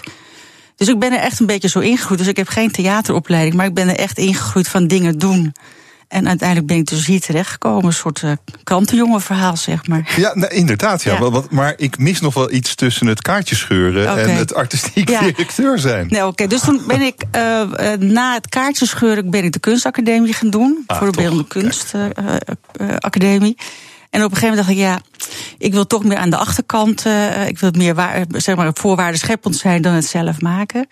En via die manier ben ik ook terechtgekomen op een gegeven moment bij de Uitmarkt in Amsterdam als, als stage. En daar heb ik toen uiteindelijk nog zeven jaar gewerkt. En daar heb ik zeg maar echt het, eh, het festival leren opbouwen en maken en uh, programmeren geleerd. Dus uh, op de bühne, uh, op de voorgrond, dat, dat was het niet helemaal voor u? Mm, nou, ik heb nog wel toen ik helemaal in dat werktheater zat, nog wel een, een, een toelatingscursus gedaan op de theaterschool destijds, of de toneelschool toen. Maar daar werd ik uiteindelijk heel erg ongelukkig van. Dus toen wist ik ook wel heel goed meteen dat ik niet op de bühne wilde staan. En als ik het interessant vond, daarachter. Ah, uh, Oké, en nu bent u dan artistiek directeur. Maar uh, is dat dan. Uh, bent u niet directeur? Ja, eigenlijk wel. Eigenlijk is dat ja. het. Waarom ja. staat artistiek ervoor? Ja, dat is omdat wij hebben een zakelijk leider en een artistiek directeur. Maar eigenlijk ben ik gewoon directeur. Ah. Ja. Um, en nou, laten we gaan kijken naar, uh, naar de parade. De parade bestaat al heel lang, onder de verschillende namen, verschillende vormen. Al uh, hoeveel jaar? Dit wordt het 28ste jaar. 28ste jaar. Ja. Wat is de essentie van de parade voor u? Um, ja, wat wij zeggen, wij zijn echt een rondreizend theaterdorp, maar een tijdelijk rondreizend theaterdorp. Dus wij komen in de stad, zetten tien dagen daar neer, iets neer. En daarna zijn we ook gewoon weer weg. Dus het is een soort tijdelijke dorp, een tijdelijke straat. En we proberen de mensen aan ons te binden door theatervoorstellingen te laten zien. Maar ook om elkaar te laten ontmoeten. Dus je, je hebt terrassen, je hebt theatertenten, je hebt restaurants. En om die dingen neer te zetten voor ze, uh, uh, hopen we dat mensen elkaar daar ontmoeten. Um, en het is ook een speciaal uh, verdienmodel. Omdat uh, we krijgen geen subsidie. De voorganger van de parade is de Boulevard Broken Dreams. En die is uiteindelijk ooit ondergegaan aan subsidie wat niet goed ging. Dus toen dacht de, de bedenker ook van de Boulevard Broken Dreams, van de parade... ik ga dit anders doen. Ik zet een hek omheen. Een hek en uh, kaartjes uh, ja. verkopen, zo simpel is het eigenlijk. Ja. Uh, en is het daarmee succesvol, ook financieel? Ja, maar ook natuurlijk ook gevoelig. Hè. We zullen nu altijd... Als echte Nederlander altijd over het weer moet hebben ook. We zijn gevoelig voor. Nu is het bijvoorbeeld, nou, nu was het veel te warm om in een theatertent te, zetten, te zitten. Maar we hebben natuurlijk ook heel vaak regen. En eigenlijk hebben we het, is het, het, financiële model is zo dat uh, iedereen neemt een bepaalde verantwoordelijkheid op zich. Dus wij zetten het dorp neer en daar vragen we 57 toegang voor. De artiesten staan ook op eigen risico. En de pachters, dus de restaurants bij ons, staan ook op eigen risico. Oké, okay, dus uh, uw verdienmodel is eigenlijk die 7,5 euro entree? Ja. Okay. Dat is onze, wij ja. zeggen altijd, de bezoeker is onze subsidiegever. Als die niet komen, houden wij op met bestaan. En hoe hou je dan uh, die bezoeker uh, geïnteresseerd en gretig... en bereid om die 7,5 piek af te tikken? Om een, een mooie balans te maken tussen voorstellingen die wij interessant vinden... maar die voorstellingen worden ook specifiek voor de parade gemaakt. Dus na twee maanden krijg je ze ook nooit meer te zien om mooie restaurants daarbij te zoeken en ook in de horeca daar speciale dingen voor te zoeken. En, en daar proberen we ieder jaar weer een speciaal soort pakketje van ja, te maken. En, en, maar hoe doe je dat dan? Want, want eh, werk je dan met een soort van thema of een soort van. Hoe, hoe bedenk je de programmering en ja. hoe het eruit ziet en hoe het proeft van de parade? Um, nee, we werken nooit met een thema. Dat vind ik altijd een beetje suf. Oh. Uh, wat wij doen, wij krijgen uh, iets van 400 aanmeldingen op de parade op ons kantoor. Van artiesten? Van artiesten. Mm uh, daar kiezen we er 150 van uit en daar hebben we een gesprek mee. En daar blijven er 60 van over. En dat zijn nieuwe, maar dat zijn ook mensen die al tien jaar iets op de parade gedaan hebben. Ieder jaar moet iedereen weer uitleggen waarom je op de parade wil staan. Wat is jouw idee? En aan, aan de hand van dat idee hebben we zoiets van dat is interessant, of soms ook niet. En soms mislukken dingen ook. Dus het is ieder jaar weer gewoon een soort gevoel van wat is, wat is deze tijd, wat hoort daarbij. En achteraf kunnen wij vast pas laat vaak een rode draad in de programmering vinden. Ja, heeft u hem nu al gevonden in de programmering van, um, van deze tour? Ja, vorig jaar ging het bijvoorbeeld heel erg over. Uh, heel erg over jezelf. Dus van wie ben ik op Facebook en heb ik nog vrienden en dat soort dingen. En nu is het weer veel, veel meer breder. Het is veel meer van hoe sta ik in de maatschappij. Eh, of met, met, de maatschappij is nu veel meer aanwezig, zeg maar, dan vorig jaar. En het jaar daarvoor was het bijvoorbeeld heel erg veel over vluchtelingen en uh, dat soort problematiek. Kun, kunt u een voorbeeld geven van uh, ja, hoe sta ik in de maatschappij nu dit jaar? Hoe zie, hoe zie je dat terug in wat er uh, op het toneel wordt gebracht in de, um, in de parade? Voor, nou, dat, ja, het zijn iets van de 70 voorstellingen, ja, dus ik ga even lastig, zoeken ja. daar ook in. Maar we hebben bijvoorbeeld de voorstelling van Dette Glashouwer en Joke Charlesma over John Lennon en, jo en Joko. He, 50 jaar geleden lagen zij in het Hilton. Wat is het, 30 jaar? Een van zo'n soort jaar. Heel lang. Heel lang heel lang geleden. En, zeg maar, en, zij gingen natuurlijk over de vrede. En Joke en Dette die vertalen dat naar de vrede van nu. En hoe je met een normaal gesprek moet beginnen met mensen. Als, als je een ruzie hebt in je relatie, hoe je dat kan aanpakken, zeg maar.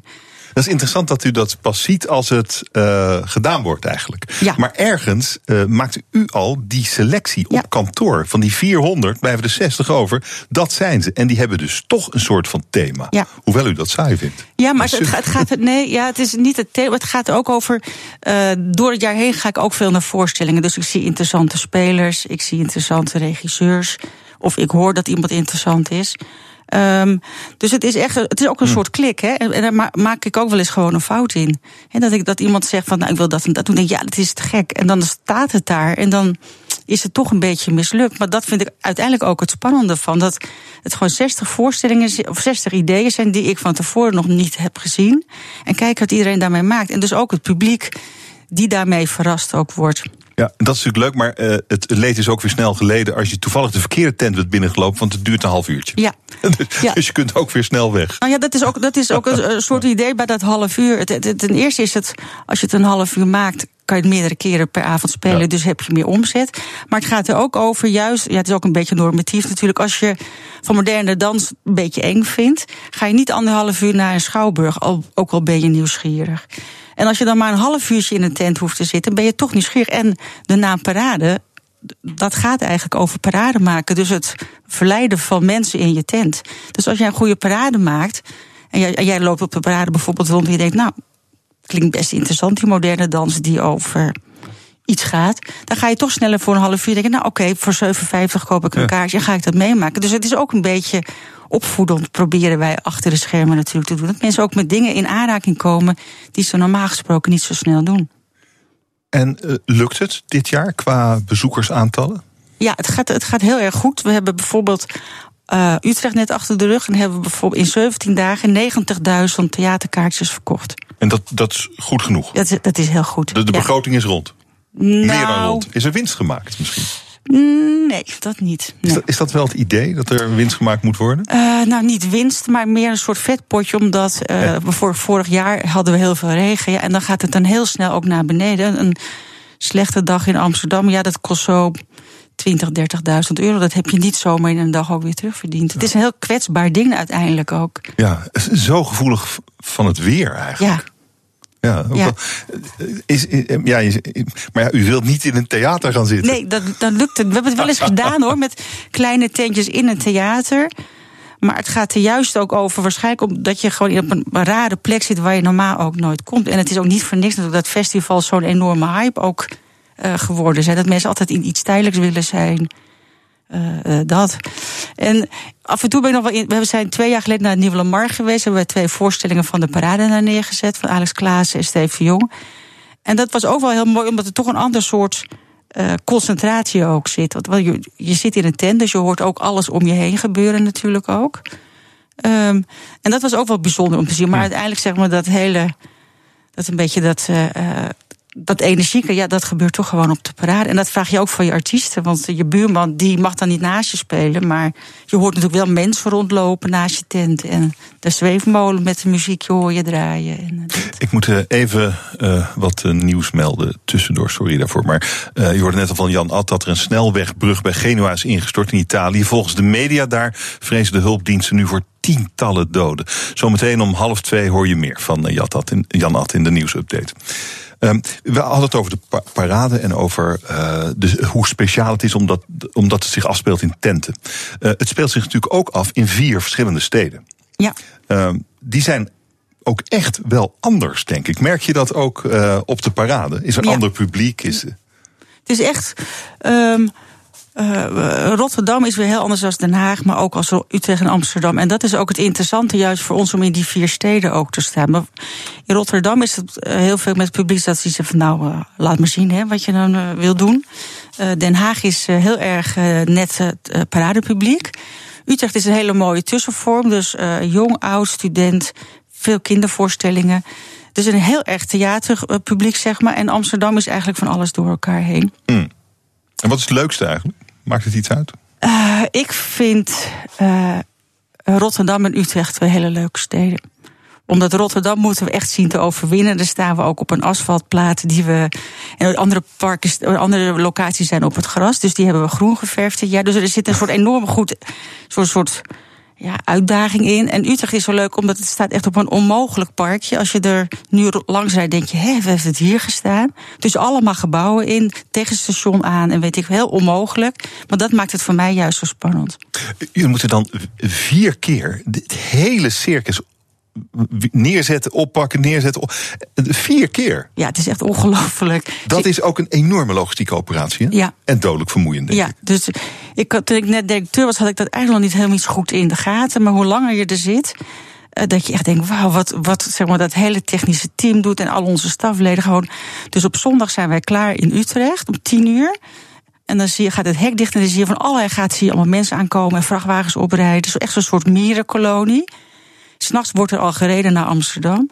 En er staat gewoon vijf dagen daarna een heel nieuw dorp. Met vijftig tenten, met eigen bierleidingen door de grond. Met een eigen wasmachine, met eigen stroom, met eigen water. Dat je echt denkt, ongelooflijk eigenlijk dat dat apparaat wat ik onder mijn handen heeft... gewoon in vijf dagen helemaal zo verplaatst ook wordt. En uh, bouwt u nog wel eens een beetje mee?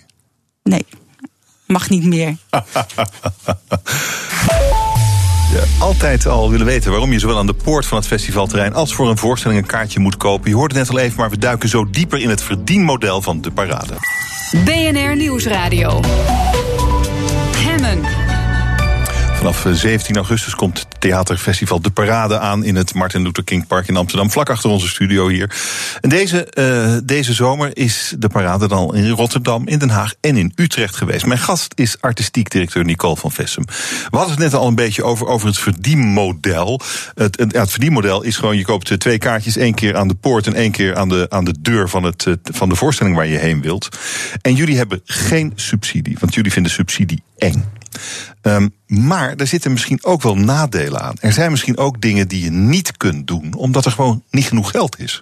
Loop je wel eens tegen de grenzen aan van, uh, van de commercialiteit?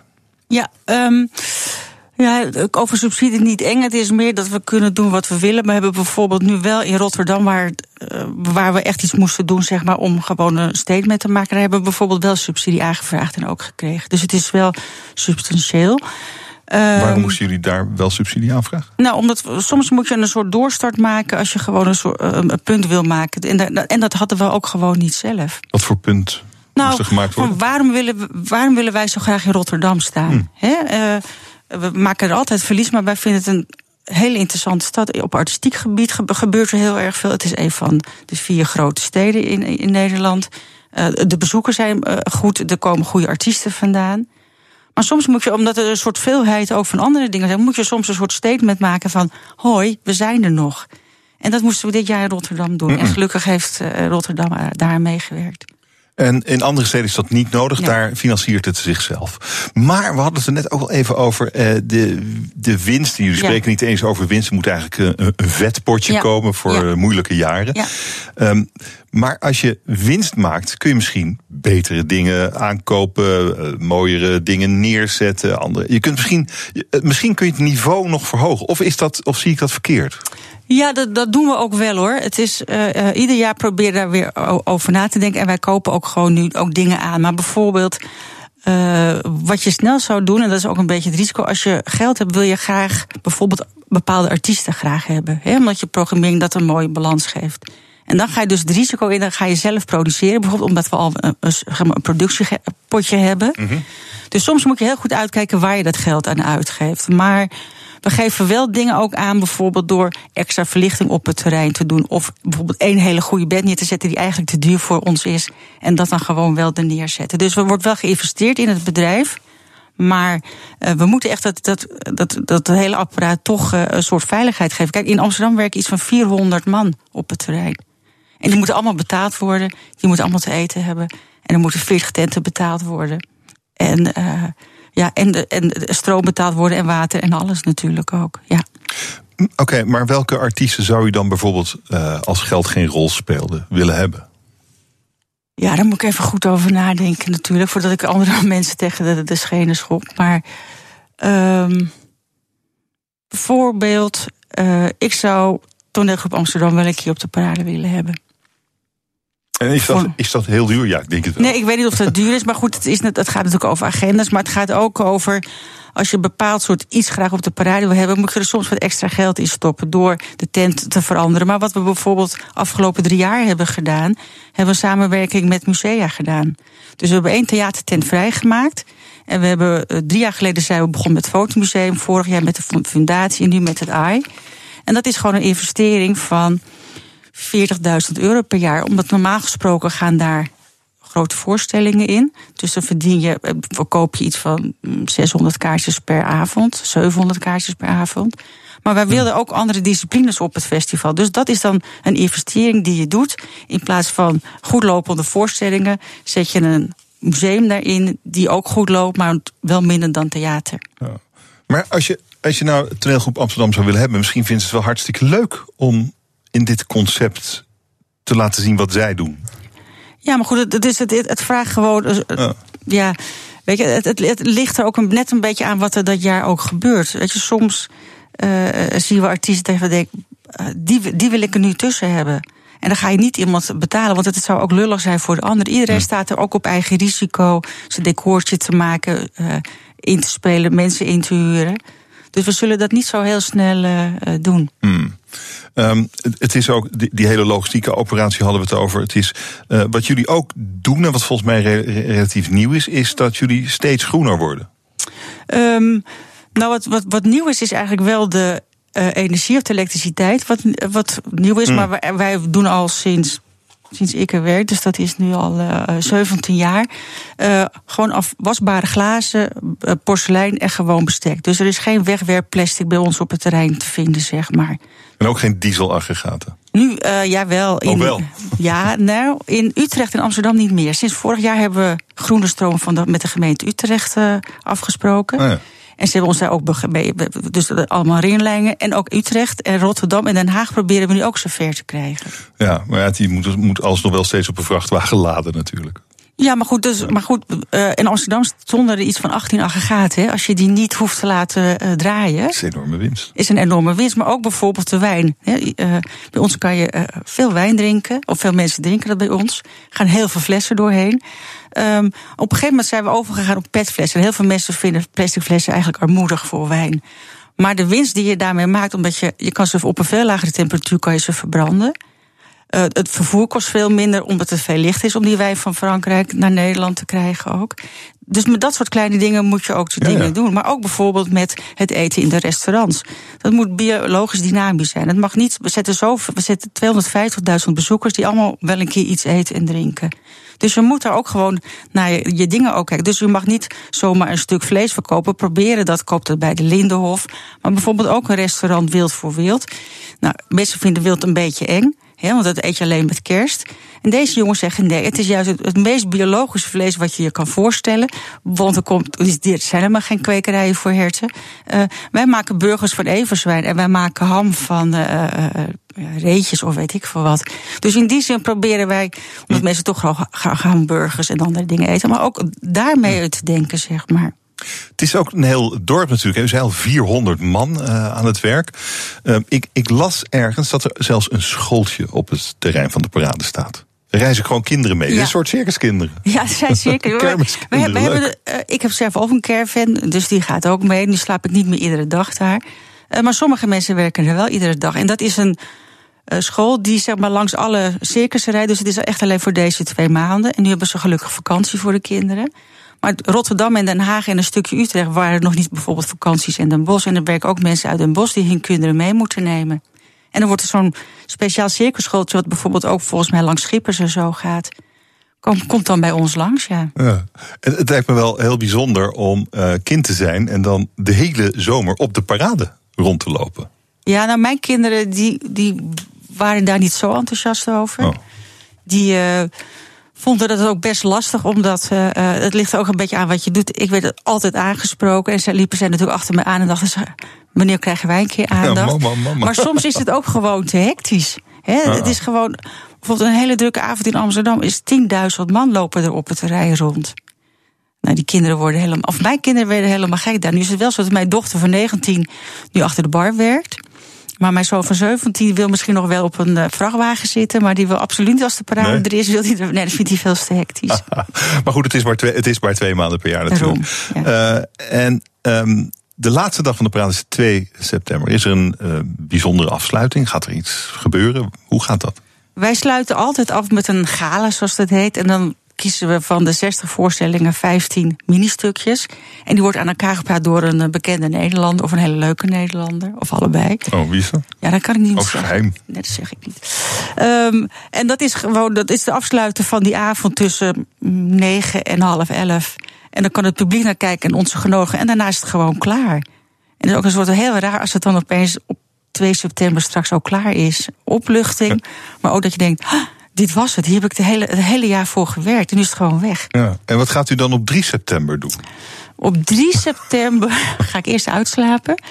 En daarna ga ik mijn kerver opruimen en wegrijden. En dat is ook altijd heel erg lekker. Het is ook heel mooi afsluiten van. Ha. En dan loop ik op het terrein rond en er zijn de halve tenten al weg. En iedereen is gewoon weer alles aan het inpakken. Ja, maar dan begint eigenlijk alweer het werk ja. voor de komende parade ja. van 2019. Ja, daar ben ik nu al mee bezig. En ik heb dan nog twee weken probeer ik een beetje mm, een uurtje in de dag te werken of zo. En daarna wordt het gewoon steeds weer meer. Want behalve de programmering gaat het ook over vergunningen, over uh, subsidiënten die we dan willen hebben, eventueel. Maar ook over de restaurants en over dingen waar we tegenaan lopen. Gewoon. Dus het gaat gewoon ook door. Het is niet alleen die programmering. Als u nou voor uh, het laatste stukje van de praat in Amsterdam nog een paar voorstellingen zou moeten aanraden, ja. wat zou u dan zeggen? Wat zijn uw favorieten? Mijn favoriet is uh, Steve de Jong. En dat is een uh, jonge theatermaker die zich uh, specialiseert in operetten. En een hele speciale decoren van karton daarbij maakt. En operetten denk je, huh? Ja. Maar hij doet dat zo ongelooflijk goed. Ik ben echt dol op, op, op hem. En um, en we hebben ook nog twee hele jonge memespelers die een hele lichamelijke voorstelling met elkaar op en af te, van, het, van het podium aftrekken. Tot bloedens toe af en toe. Maar die jongens zijn zo te gek, die wil ik ook de komende drie jaar met mij meenemen. Maar dat mag ik eigenlijk niet zeggen, maar ik doe het nu wel. Nou, goed nieuws voor hun, denk ik dan. Ja, denk ik dan. Hartelijk dank voor dit gesprek en nog veel plezier. Het laatste stukje van de parade. Nicole van Vessem, artistiek directeur van de parade. Hartelijk dank. BNR Nieuwsradio. Hemmen. Roelof Hemmen. De Nederlandse economie dendert door. Het gaat beter dan verwacht en ook een stuk beter dan in de landen om ons heen. Bespreek het in... De kantine. Vandaag Anna van Nuenen, zij is directeur van Innovest, dat innovaties test op festivals. En Rob Benjamins is hier en hij is marketeer bij Brand Business Architects. Welkom, fijn dat jullie er zijn. Dankjewel. Het gaat goed, het gaat ongelooflijk goed. Tweede kwartaal is de economie met 0,7% gegroeid, zegt het CBS. En die groei is vooral te danken aan buitenlandse handel en investeringen, maar ook aan ons, de consumenten. Wij geven meer uit. Herken je dat?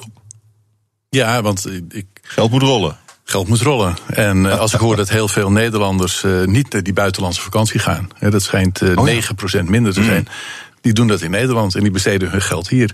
En ik wil niet zeggen dat die groei daar helemaal vandaan komt, maar het, het, het helpt wel een beetje, ja. Als je gelooft dat de toekomst rooskleurig is, ga je gewoon geld uitgeven. Doe jij het ook? Ja, ja.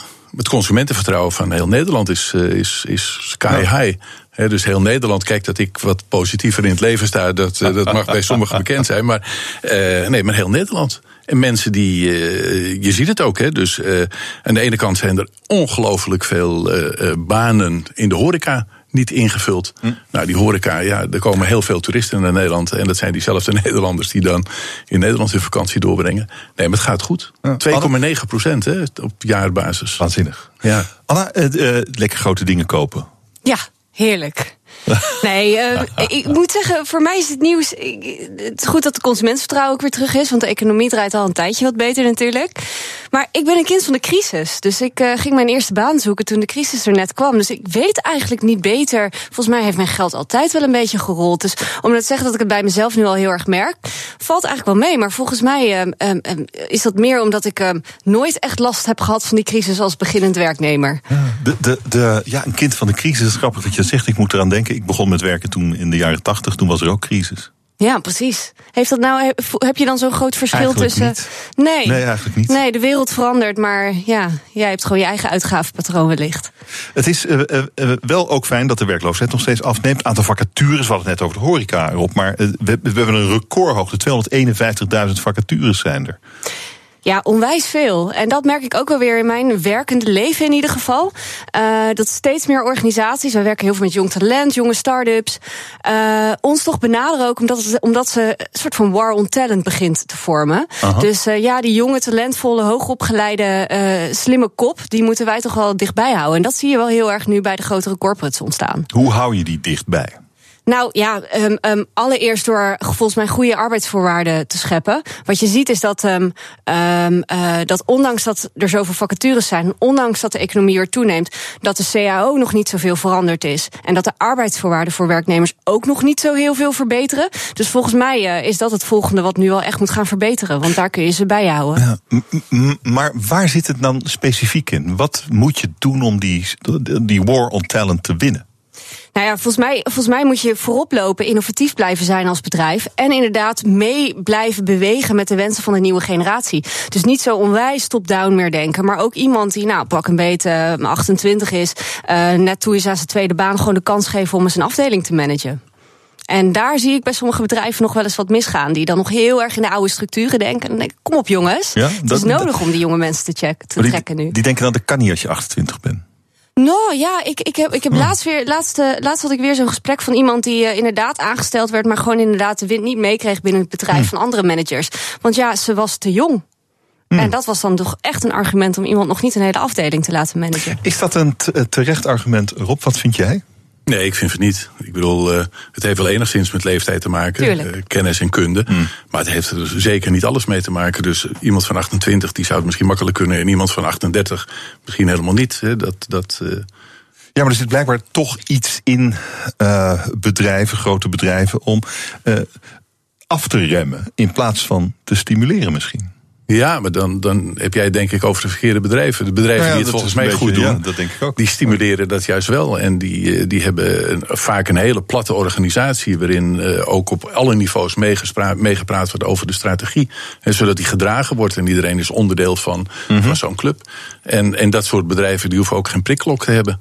Ja, want de mensen die komen en die hebben lol in hun werk en ze hebben lol met elkaar. En dus het, het, dat soort bedrijven, en met name die start-ups, die zie je en die floreren en die groeien. En, en als je dat dan afzet tegen dat zeggen de oudere bedrijven of de gevestigde orde, uh, ja, die hebben, die hebben misschien wel moeite, juist moeite om dan nieuwe mensen te krijgen. Misschien dat die hele hoge provisies aan het personeel moeten geven. om ervoor te zorgen dat er weer wat nieuwe mensen binnenkomen. Ja, nou ja, Anna zegt natuurlijk ook terecht. Er moet, uh, die, die, die, die, die lonen moeten ook gewoon omhoog. Het is de, de markt is van de werknemer nu. Ja, we hebben een kabinet dat ook redelijk bedrijf en multinational gezind is. Uh, relatief. Um, um, uh, de, ja, de, de lasten worden relatief minder door het bedrijfsleven gedragen, geloof ik. Dus volgens mij kan het inmiddels ook weer. En ik snap wel dat er nog enige behoudendheid is. Het was een heftige crisis. Hmm. Dat heb ik juist het bedrijfsleven enorm gevoeld. Maar volgens mij moeten we gewoon weer iets minder die rem erop doen. Ik, ik weet niet, eh, word je dan ook nooit een beetje uh, ongerust als je dan hoort over wat er in Turkije aan het gebeuren is, uh, Argentinië, minder mate Zuid-Afrika? Maak je dan niet ook druk op wat er, om wat er in de grote wereld om ons heen gebeurt en dat dat misschien wel weer een crisis zou kunnen losmaken? Ja, nou sowieso als ik, als ik deze berichten lees en tot me neem, dan hoop ik wel dat we iets geleerd hebben van de afgelopen tien jaar. Eh, ja, ongeveer tien jaar is het toch wel, heeft het toch wel uh, geduurd tot nu. Um, en ook, ja, het is natuurlijk een, een, een. De hele wereld wil uiteindelijk allemaal groeien. Sommige economieën die spurten ons voorbij. En dan zitten we hier ons met, met onze kleine, beperkte Nederlandse economie. willen die groei bijbenen. Ergens denk ik dus van hebben we niet ook laten zien dat je iets meer moet consolideren wat je hebt, zodat dat niet allemaal wegvalt. In plaats van elk jaar meer die percentages van 3% groei op te willen. Ik zit in dezelfde reflectie. Ik denk, oh, groei goed. Ja, maar misschien is het wel helemaal niet goed. Precies. Dat zou best kunnen. Wat denk jij, Rob? Nou, ik denk dat krimp niet goed is. Ik denk dat groei, dat is een... Uh... Consolideren? ja, nou ja, consolideren. Dus achteruit, stilstaan is achteruit gaan? Ja, stilstaan is achteruit gaan. Ah, maar tot hoe ver kunnen we groeien? Uh, ja, ja, al heel lang roepen we dat er een, een soort dak op zit. Dat we niet onbeperkt kunnen groeien. Maar ik bedoel, dat werd uh, twintig jaar geleden gezegd. En, en we gingen groeien en we bleven groeien. En tien jaar geleden was het weer van. Uh, dus eh, waar, waar nou dat dak is, ik, ik weet het niet. Uh, maar uh, wat ik wel weet is dat al die berichten hè, waar, je, waar je over begon, die uit het buitenland komen en, hmm. en of dat weer tot een nieuwe crisis kan leiden. We hebben een financiële crisis gehad. En, en wat nu op ons afdreigt te komen, hè, door, door uh, de, de lira die aan het kelder is, dat is een politieke crisis. Dat heeft niks meer met die banken te maken. Dat heeft, mm -hmm. ook, uh, dat heeft ten dele natuurlijk te maken met de economie van, uh, van Turkije. Maar de, de, de stuwende kracht daarachter is, is meneer Trump geweest. En, en meneer Erdogan die vindt dat heel vervelend. Maar aan de andere kant geeft dat hem een excuus om, om het land nog hechter te organiseren. En te zeggen van het is dat buitenland wat ervoor zorgt dat wij, dat wij het lastig hebben. Ja. ja waar dat toe gaat leiden, ik, uh, ik weet het niet. Ja, vanmorgen was hier uh, econoom Marijke Zeewuster. En die zei, ja, het, is, het is een beetje Trump... maar het is eigenlijk toch vooral het gedrag van, uh, van de regering Erdogan... de afgelopen jaren door vooral heel veel buitenlands kapitaal aan te trekken. Ja, en, waardoor en, ze nu, in, nu die lira daalt in problemen komen met hun. Ja, ze moeten de rente betalen, ze moeten terugbetalen. Dat, dat is natuurlijk ook een groot probleem. Ze hebben het bedrijfsleven gestimuleerd en ze zijn uh, daar, daar ja. achter gaan staan. Uh, financieel ook. En, en garanties afgegeven. Ja, en als dat bedrijfsleven het nu moeilijk krijgt, dan, dan komen die garanties die zij hebben hmm. gegeven, die komen dan ook onder druk te staan. En dat is, uh, dat is moeilijk uh, te keren. Ja. Nou goed, zij zei ook, de het besmettingsgevaar is uh, gering. Dus nou, dat vind ik dan wel weer geruststellend. Maar Anne, ik blijf toch ook een beetje hangen aan wat jij zegt over het consolideren. Die kap die ergens aan de groei zou kunnen zitten. Waar zit die voor jou? Nou, voor, voor mij zit hij nu, wat ik om me heen zie, zit hij onwijs in het, in het klimaat en in onze leefomgeving. Hm. Um, je, ziet, je ziet het grondstoffen opraken. Je ziet dat, um, um, dat er op een gegeven moment toch echt naar andere energie over moet, gegaan moet worden.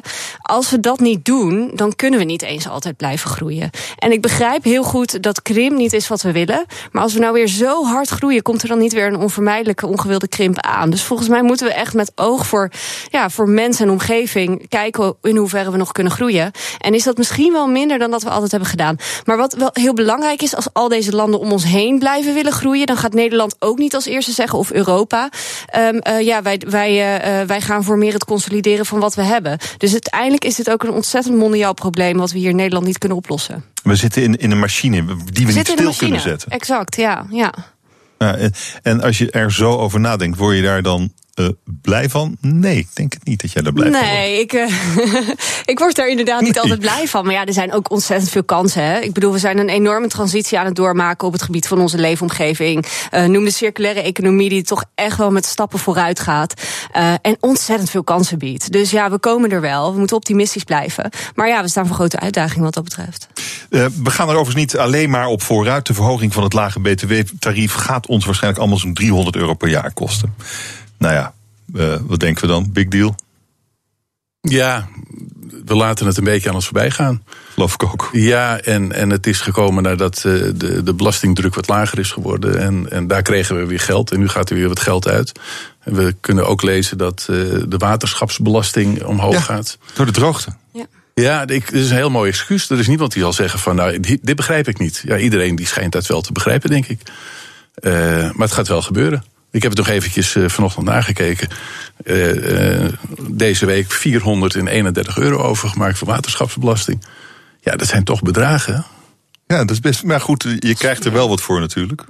Ja, absoluut. Ja, absoluut. Nee, wat Anna net zei, dat die hele duurzaamheid. Ja dat dat een, een, een, zeg maar de, de, het dak zou zijn hè, waar we rekening mee moeten houden. En dat beperkingen zou kunnen opleggen. Ik denk aan de andere kant dat Nederland daar een enorme uitdaging heeft. Omdat Nederland juist op dat gebied heel innovatief is. Studenten bezwijken massaal onder prestatiedruk, schrijft de Volkskrant. We bespreken het zo in de kantine. BNR Nieuwsradio. Hemmen. Je luistert eh, naar de kantine. We hebben het over het nieuws van de dag. En dat gaat Jurgen Rijman straks ook doen in Ask Me Anything vanaf uh, twee uur. En ik hoop eigenlijk dat hij nu de studio binnenloopt. En ik denk dat hij dat gaat doen. De deur gaat open en daar is Jurgen Rijman. Een hele goede middag. Wat ga je doen zometeen? Uh, we gaan het zo hebben over uh, investeren in het MKB. Uh, de grote Amerikaanse investeerder KKR die gaat 1 miljard investeren in het MKB hier in Nederland. En daarover gaan we praten. Vandaag we praten met Rob Wolthuis, secretaris financiering bij MKB Nederland. En met Desiree van Boksel, zij is medeoprichter van Carmijn Kapitaal. Dat is een investeringsmaatschappij hier in Amsterdam. En ja, we willen weten van hoe gaan ze dat doen.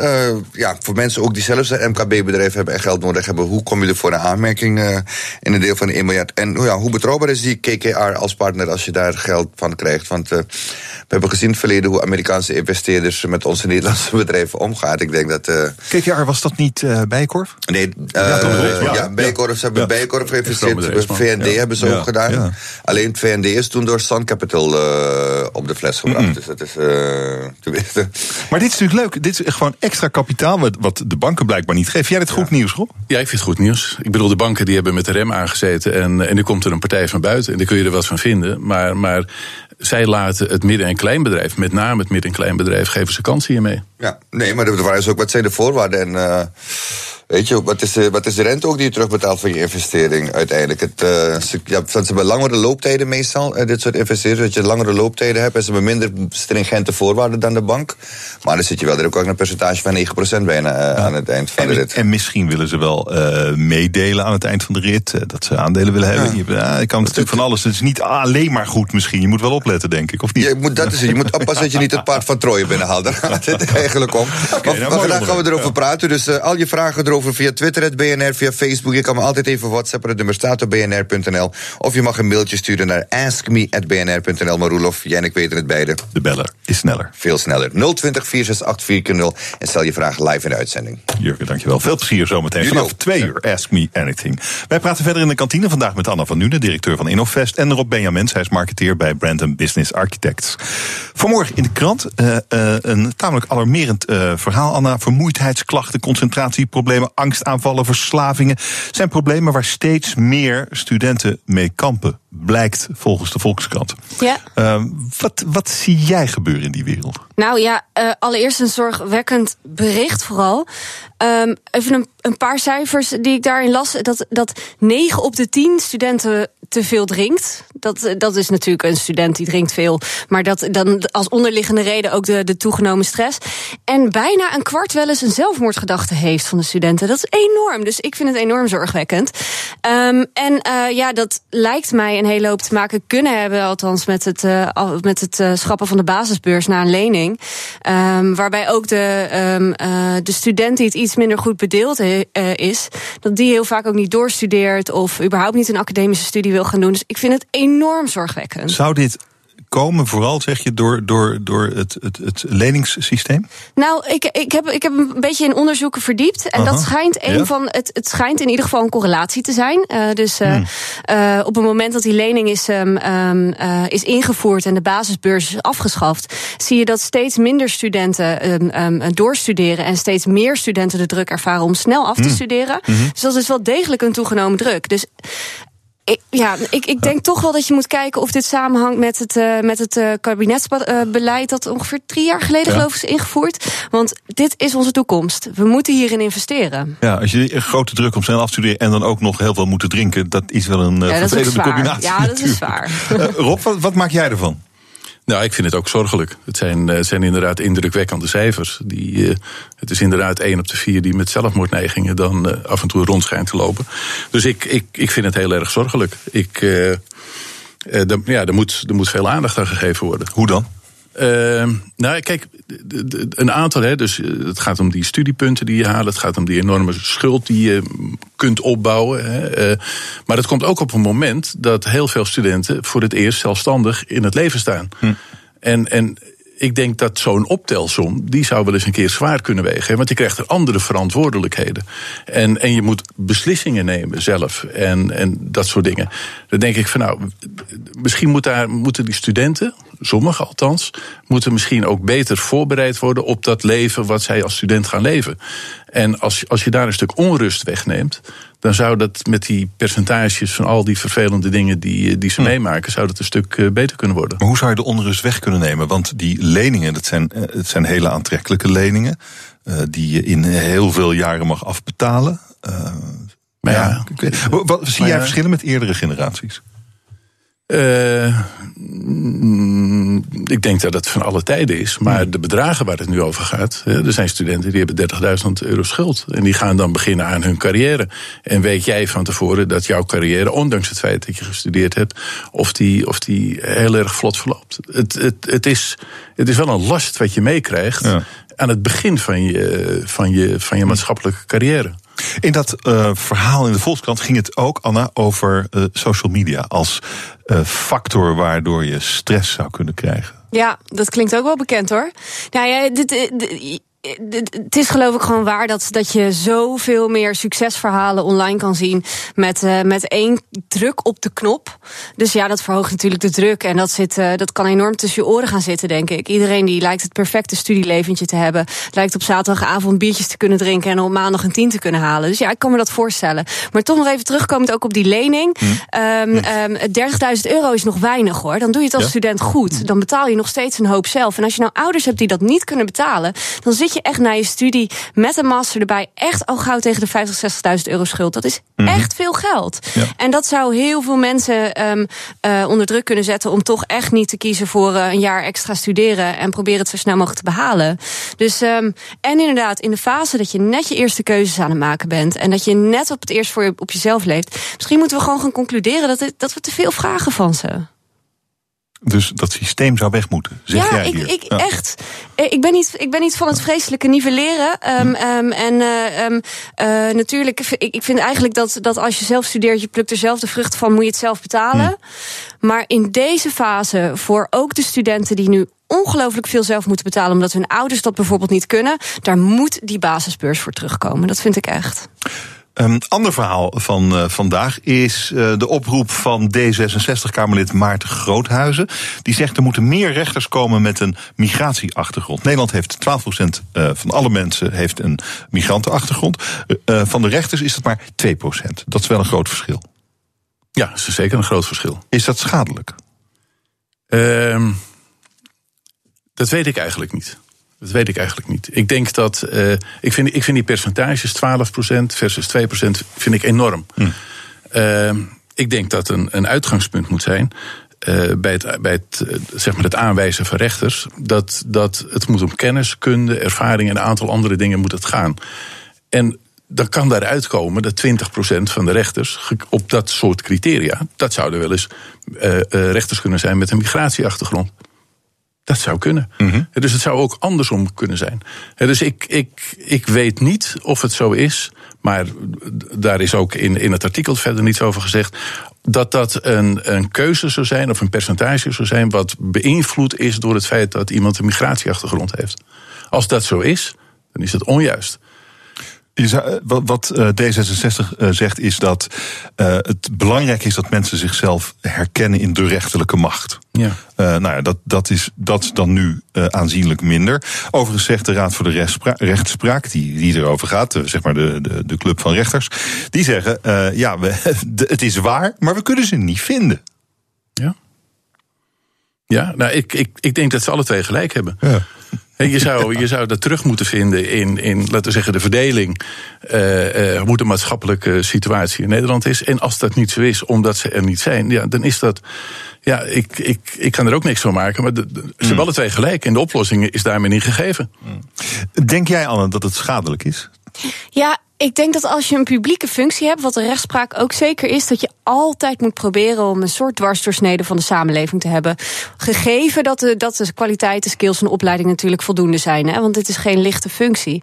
Dus um, als het lukt, zou ik het doen. En wat je ziet, ja, we kunnen ze niet vinden.